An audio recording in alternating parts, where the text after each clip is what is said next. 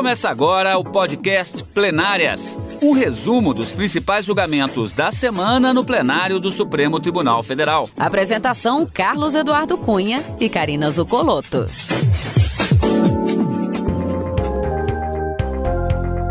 Hoje com os principais momentos das sessões dos dias 25 e 26 de agosto de 2021. Como sempre, a gente começa conversando com a Karina a respeito, primeiramente, das expectativas que existem e o que foi cumprido nesta semana. Dois processos, embora houvesse outros previstos para julgamento, chamavam muito a atenção. A autonomia do Banco Central e a questão do marco temporal na demarcação de terras indígenas. Um processo teve o seu final nesta semana e o outro é, passou para um próximo capítulo na expectativa para a semana que vem. É isso mesmo, Cadu. Esses dois julgamentos, segundo o ministro-presidente do Supremo Tribunal Federal, Luiz Fux, só serão encerrados quando as discussões já tiverem sido concluídas ou se eventualmente algum ministro pedir vista. Isso significa dizer que ele não avançaria em outro tema da pauta até que esses temas fossem definitivamente julgados. Em relação a essa ação direta de inconstitucionalidade, que questionava uma lei de agora, de 2021, e que dava autonomia e dá autonomia ao Banco Central do Brasil, os ministros acabaram concluindo, como você disse, na sessão plenária de quinta-feira. E foi dado início ao julgamento de um recurso extraordinário da relatoria do ministro Edson Fachin, que discute justamente se é possível uma, a propositura de uma ação de reintegração de posse de terras que foram por uma decisão administrativa reconhecidas como tradicionalmente ocupada pelos índios no estado de Santa Catarina. Esse julgamento da relatoria do ministro Edson Fachin deve ser retomado, como você mesmo disse, na próxima semana, com pelo menos 39 sustentações orais e a decisão deve alcançar pelo menos 82 processos, segundo disse o ministro Luiz Fux. Enquanto esse tema não for definitivamente julgado, o ministro Luiz Fux, e essa foi uma promessa que ele fez no plenário, não avançará em outro tema. Essa matéria sobre o marco temporal das terras tradicionalmente ocupadas pelos índios, ela vem sendo incluído nas pautas anteriores e até então não havia sido apregoada para julgamento no plenário. Mas essa semana houve o início do julgamento com a leitura apenas do relatório do ministro Edson Fachin para continuidade na próxima semana. Vamos aguardar e esperar, Cadu, que esse tema seja definitivamente resolvido pelo plenário do Supremo Tribunal Federal. Agora, Karina, há um denominador comum nesses dois processos, que é o fato de que eles estavam em julgamento no chamado plenário virtual, aquela plataforma que a gente sempre fala que é disponibilizada durante um período de tempo de dias e os ministros e os advogados das partes, os representantes legais, se manifestam até finalizado o prazo, o julgamento ele é efetuado. Agora aquela questão que nós temos, né, Karina? A possibilidade de pedido de destaque, fazendo com que o processo saia do plenário virtual e recomece o julgamento no chamado plenário presencial. É o que acontece exatamente com relação a estes dois processos do plenário virtual. Vieram, portanto, pelo pedido de destaque, para julgamento no plenário presencial. A gente ainda nessa edição vai saber como foram os julgamentos presenciais no seu início e finalização no caso da autonomia do Banco Central e no início com a perspectiva para a próxima semana de julgamento na questão da demarcação das terras indígenas. Mas tem outros julgamentos também que foram destaque no chamado plenário virtual. Plenário virtual. O ex-procurador Santos Lima, um dos integrantes da Força Tarefa da Lava Jato, ajuizou a ação contra a União para receber mais de 26 mil reais referente a supostas diferenças de diárias atrasadas que lhe eram devidas desde 2005 por ter trabalhado fora da comarca em que estava lotado. Após o Tribunal Regional Federal com sede em São Paulo ter negado o pedido, a defesa buscou reformar a decisão no Supremo Tribunal Federal. Mas o plenário virtual, em votação unânime, determinou o arquivamento do recurso e condenou o ex-procurador a pagar à União uma multa de 2% do valor ajuizado na causa.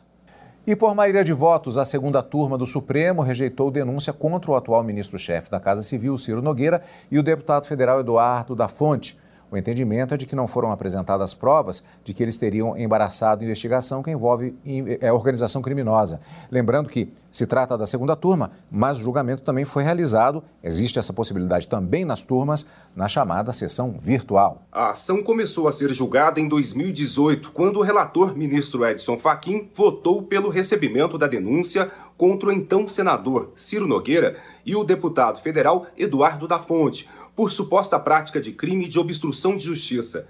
Segundo a Procuradoria-Geral da República, os dois políticos, com a ajuda de um emissário também denunciado, teriam ameaçado uma testemunha, um ex-assessor parlamentar, para que ele desmentisse um depoimento prestado à Polícia Federal em 2016, no inquérito sobre suposta organização criminosa, composta por membros do PP no Congresso, no âmbito da Lava Jato. A divergência aberta pelo ministro Gilmar Mendes prevaleceu e, por três votos a dois, a segunda turma rejeitou a denúncia. O entendimento foi de que a testemunha teria atuado como agente infiltrado, exigindo pagamento e reuniões com um dos denunciados, e ainda que na época dos fatos não havia qualquer investigação em curso sobre crimes supostamente praticados por organização criminosa, já que os dois inquéritos que teriam sido objeto de obstrução se encontravam na fase de recebimento da denúncia. Estamos, portanto, nas sessões virtuais, no caso aqui da segunda turma. Também em sessão virtual, portanto, a segunda turma do STF derrubou a condenação do ex-ministro Gedel Vieira Lima e do irmão dele, o ex-deputado Lúcio Vieira Lima, por associação criminosa. No entanto, o colegiado manteve a condenação dos dois por lavagem de dinheiro. O caso está relacionado aos 51 milhões de reais em espécie que foram encontrados pela Polícia Federal em um apartamento ligado à família em Salvador em 2017. No julgamento virtual encerrado na última sexta-feira, a maioria do colegiado acompanhou o voto divergente do ministro Gilmar Mendes para acolher parcialmente o recurso apresentado pela defesa contra a condenação de 2019. Para o ministro Gilmar, o vínculo entre eles não se caracterizaria originalmente como uma associação para cometer crimes, mas das relações familiares dos dois irmãos. Também foi excluída a condenação ao pagamento por danos morais coletivos por omissão na indicação de fundamentos legais capazes de justificar o valor estabelecido. Na pauta da sessão presencial da quarta-feira, dia 25, lembrando que as sessões presenciais estão acontecendo por meio de videoconferência, não é o plenário virtual, são coisas totalmente diferentes. Estamos aqui nas sessões presenciais. Uma ação direta de inconstitucionalidade contra a lei complementar de fevereiro deste ano, que concede autonomia ao Banco Central do Brasil. Já falamos sobre isso no início do programa. O relator da ação, o ministro Ricardo Lewandowski. Antes, vamos saber um pouco mais a respeito deste tema na reportagem de Manuela Rolim. A autonomia do Banco Central é tema de discussão no país há mais de 30 anos. A instituição é responsável por controlar a política econômica do Brasil. Os defensores afirmam que, com a autonomia, o Banco Central não ficará sujeito a interesses políticos de governos ao definir questões como o aumento ou redução da taxa de juros, por exemplo. Já quem é contra alega que ela pode deixar o sistema financeiro nacional sob controle de interesses do mercado, deixando de promover o desenvolvimento do país e de servir aos interesses da coletividade. A mudança na atuação do Banco Central foi um dos questionamentos dos partidos de oposição na ação apresentada no STF.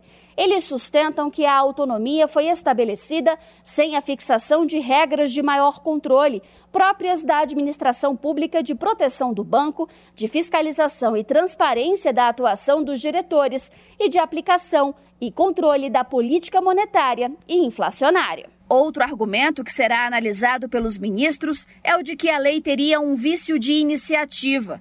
Segundo os partidos, o projeto aprovado foi de autoria de um senador e apenas o Poder Executivo poderia ter apresentado a proposta para a mudança no Banco Central, uma vez que se trata de um órgão do Executivo. Em junho, o próprio banco apresentou defesa na ação e argumentou que o projeto do Senado tramitou em conjunto com outra proposta apresentada em 2019 pelo Executivo, o que afastaria o chamado vício de origem.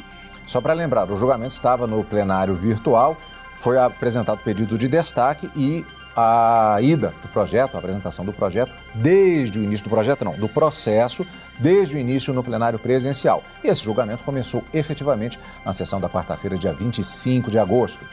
Lembrando que a expectativa era exatamente com relação a este processo durante a semana. E o processo foi julgado, ou melhor, teve o seu início na sessão da quarta-feira, com a apresentação do relatório e das sustentações orais. Como vamos ver ainda, houve um prosseguimento na sessão do dia seguinte.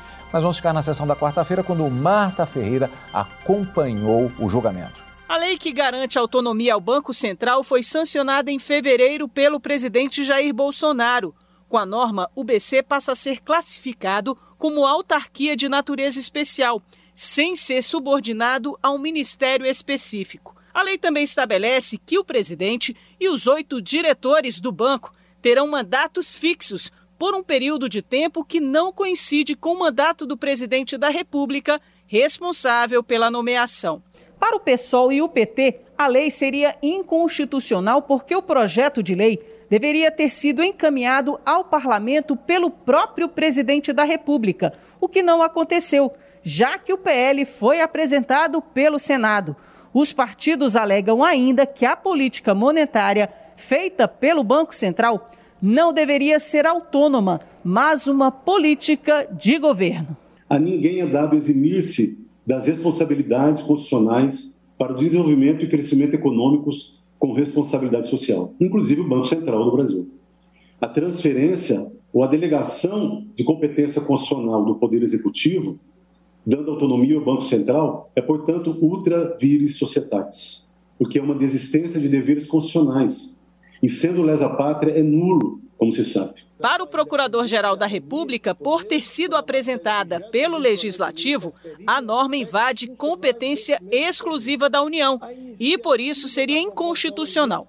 Já o Senado e o governo federal defenderam a validade da lei complementar. A Advocacia Geral da União argumentou também que a autonomia daria mais credibilidade ao país, principalmente no mercado internacional. A autonomia do Banco Central traz ganhos significativos para a credibilidade internacional das instituições nacionais, já que a comunidade internacional reconhece como um aperfeiçoamento institucional significativo do país, o que repercute, inclusive, na redução de custos associados ao combate a inflação. O relator do caso, o ministro Ricardo Lewandowski, votou pela derrubada da lei, por entender que o projeto de lei deveria ter sido feito pelo Poder Executivo e não pelo Legislativo. E não se está debatendo já exatamente se a autonomia do Banco Central, como acabei de dizer, é benfazeja ou deletéria para o destino da economia do país, nem se a decisão congressual nesse sentido foi ou não adequada. A questão em debate é saber se, por iniciativa exclusivamente parlamentar, à luz dos ditames, constitucionais, seria possível subtrair do presidente da República o controle de algum órgão integrante da administração pública federal, sem que tal fosse feito por meio de projeto de lei com origem no Poder Executivo. O ministro Luiz Roberto Barroso votou em seguida ao relator e abriu divergência. No entendimento dele, não se exige a iniciativa do presidente da República no caso desse projeto de lei. O ministro apontou que há diferentes visões sobre a autonomia do BC, que ele julga ser uma opção política. Na realidade, o que a Lei Complementar 179 de 2021 faz, na minha visão, é dar configuração a uma instituição de Estado e não de governo que tem relevante papel, e peço atenção específica para isso, relevante papel como um árbitro neutro, cuja atuação não deve estar sujeita a controle político unipessoal. Uma democracia precisa de árbitros neutros. Depois do voto do ministro Barroso, o julgamento foi suspenso. Pois é, como vimos, portanto, ficou estabelecido é, um posicionamento do relator e uma divergência aberta pelo ministro Roberto Barroso. Só para lembrar que estamos revendo a questão do julgamento da autonomia do, do Banco Central. No primeiro bloco, como nós vimos, com a lei que foi sancionada em fevereiro, o Banco Central passou a ser classificado como autarquia de natureza especial, sem ser subordinado a um ministério específico. O presidente e os oito diretores do banco passaram a ter mandatos fixos, por um período de tempo que não coincide com o mandato do presidente da República, responsável pela nomeação. Para o PSOL e o PT, a lei seria inconstitucional, porque o projeto de lei deveria ter sido encaminhado pelo, ao parlamento, melhor dizendo, pelo próprio presidente da República, o que não aconteceu, já que o projeto de lei foi apresentado pelo Senado. Karina, aqui vem uma pergunta que eu gostaria de fazer exatamente com um ponto central nessa discussão, abordado no voto tanto do relator quanto do ministro Roberto Barroso, que adiantou o voto na sessão da quarta-feira, abrindo divergência. Tem um nome essa questão: vício de iniciativa. É, Cadu, vamos entender de uma forma bastante rápida como é que funciona o devido processo legislativo para aprovação de uma lei complementar no Congresso Nacional. A própria Constituição estabelece quando uma determinada matéria tem que ser aprovada por lei complementar, só que ela declina que alguns assuntos são matérias reservadas para a deflagração desse processo por alguma autoridade específica. Então, por exemplo, para se tratar da lei orgânica da magistratura, dando um exemplo aleatório, somente um projeto de lei de iniciativa do Supremo Tribunal Federal poderia ser encaminhado ao Congresso Nacional para deliberação. Nesse caso, o argumento do Partido dos Trabalhadores e do PSOL, autores dessa ação direta de inconstitucionalidade, eles argumentavam que essa autonomia do Banco Central somente poderia ser esse assunto ser deflagrado, ter, ser origem, ter origem em um projeto de lei que viesse do presidente da República e não poderia ter sido originado no Senado. Então, se trata de uma iniciativa reservada do presidente da República para tratar dessa matéria. Esse era o argumento dos autores e que, portanto, buscavam a declaração de inconstitucionalidade dessa lei complementar que foi sancionada em fevereiro de 2021 para afastar essa autonomia. Bom, o ministro relator, ministro Ricardo Lewandowski, entendeu que sim, essa matéria deveria ter sido objeto de um projeto de lei vindo da presidência da República, que realmente isso não aconteceu e, conhecendo parcialmente da ação, julgava parcialmente procedente para declarar a inconstitucionalidade da lei complementar.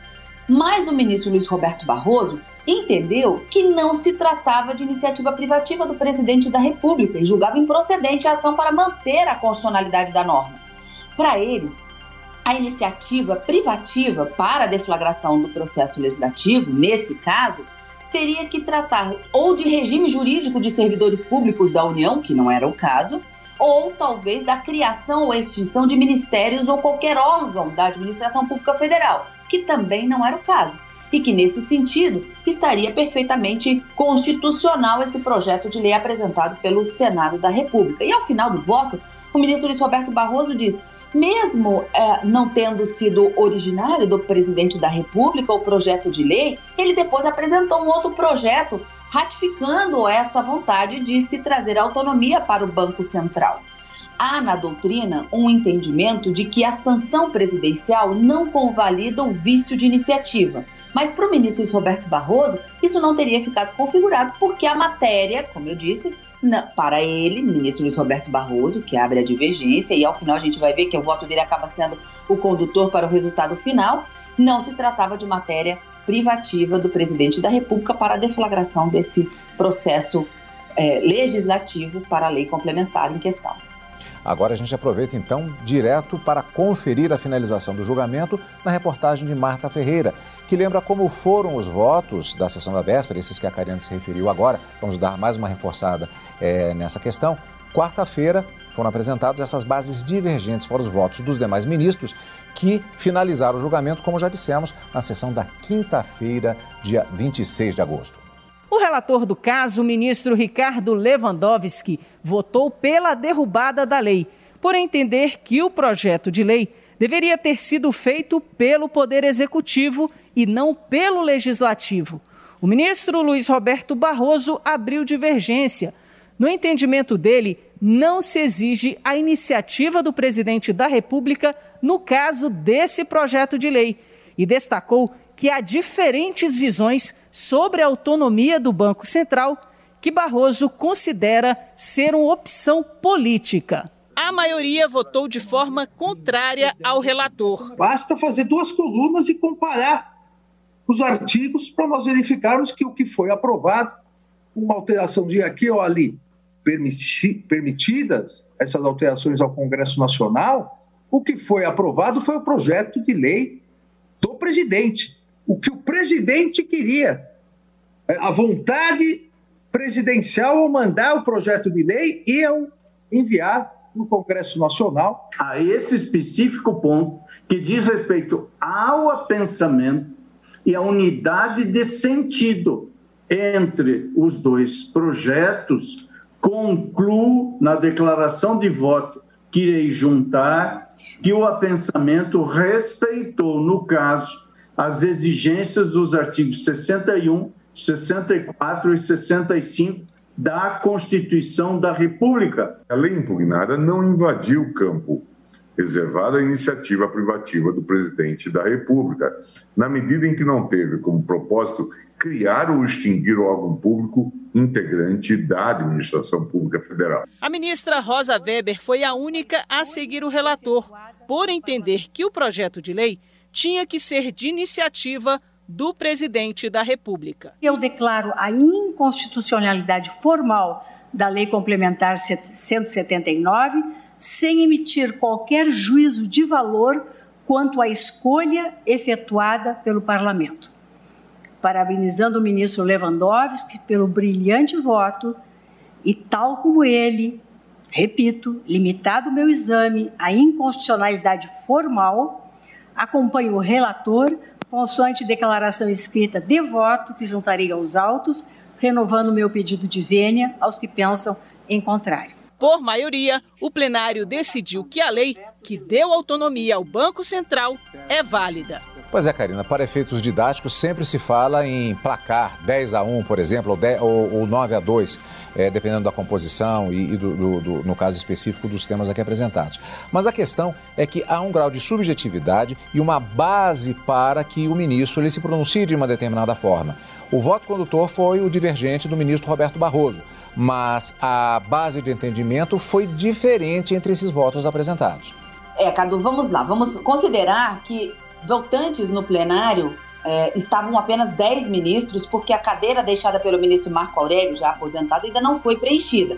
Então, dentro deste quórum de ministros votantes, na sessão da quinta-feira, nós tivemos um placar de 8 a 2. Oito ministros votando pela improcedência da ação e, portanto, pela manutenção e a constitucionalidade dessa lei que concedeu essa autonomia ao Banco Central, trouxe os objetivos do Bacen e também regras sobre nomeação e exoneração tanto do presidente como dos seus diretores e dois ministros, ministro Ricardo Lewandowski e ministra Rosa Weber, votaram pela procedência da ação, entendendo que sim teria havido o vício de iniciativa e, portanto, declaravam inconstitucionalidade formal. A lei foi elaborada de, fora dos padrões ou da forma que a Constituição determinou em razão desse vício de iniciativa reconhecido. Mas vamos voltar à divergência aberta pelo ministro Luiz Roberto Barroso e o fundamento que foi dado pelo ministro Alexandre de Moraes, que foi diferente da divergência do ministro Luiz Roberto Barroso e que Alexandre de Moraes foi acompanhado pela ministra Carmen e ministro Edson Fachin.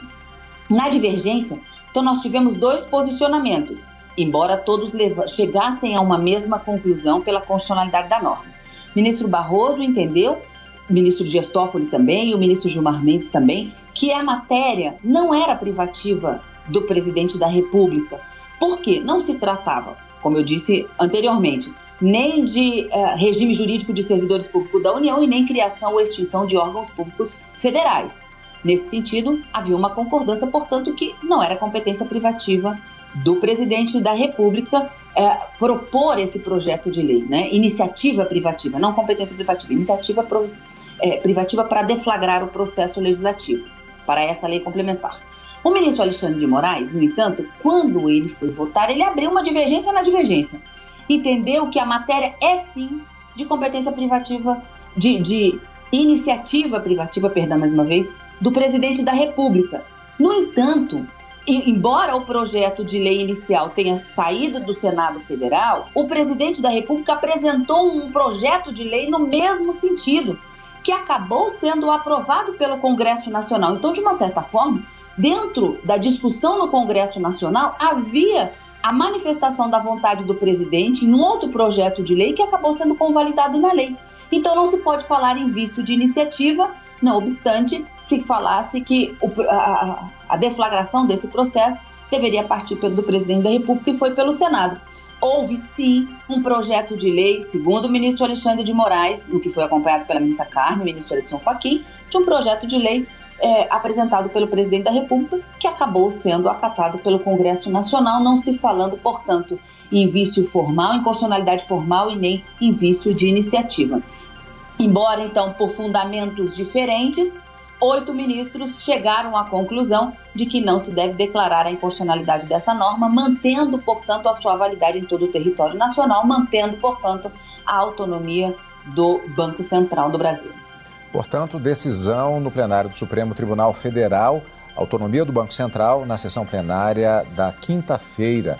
E os ministros do Supremo iniciaram, ao final desta sessão da quinta-feira, dia 26, um dos julgamentos mais esperados do semestre. Se é legal o marco temporal para a demarcação de terras indígenas. Por causa do horário e da grande quantidade de sustentações orais previstas, 39, foi lido apenas o relatório do ministro Edson Fachin. O julgamento continua na próxima semana, mas o Plenárias já demonstra o que está em debate neste julgamento. A reportagem é de Carolina Chaves. Desde o início da semana, indígenas de diferentes etnias estão acampados em Brasília para protestar contra o chamado marco temporal. Eles fazem manifestações em frente ao STF, onde deverá ser julgado o recurso apresentado pela FUNAI, Fundação Nacional do Índio, contra o Tribunal Regional Federal da Quarta Região, que validou uma decisão da Justiça Federal de Santa Catarina.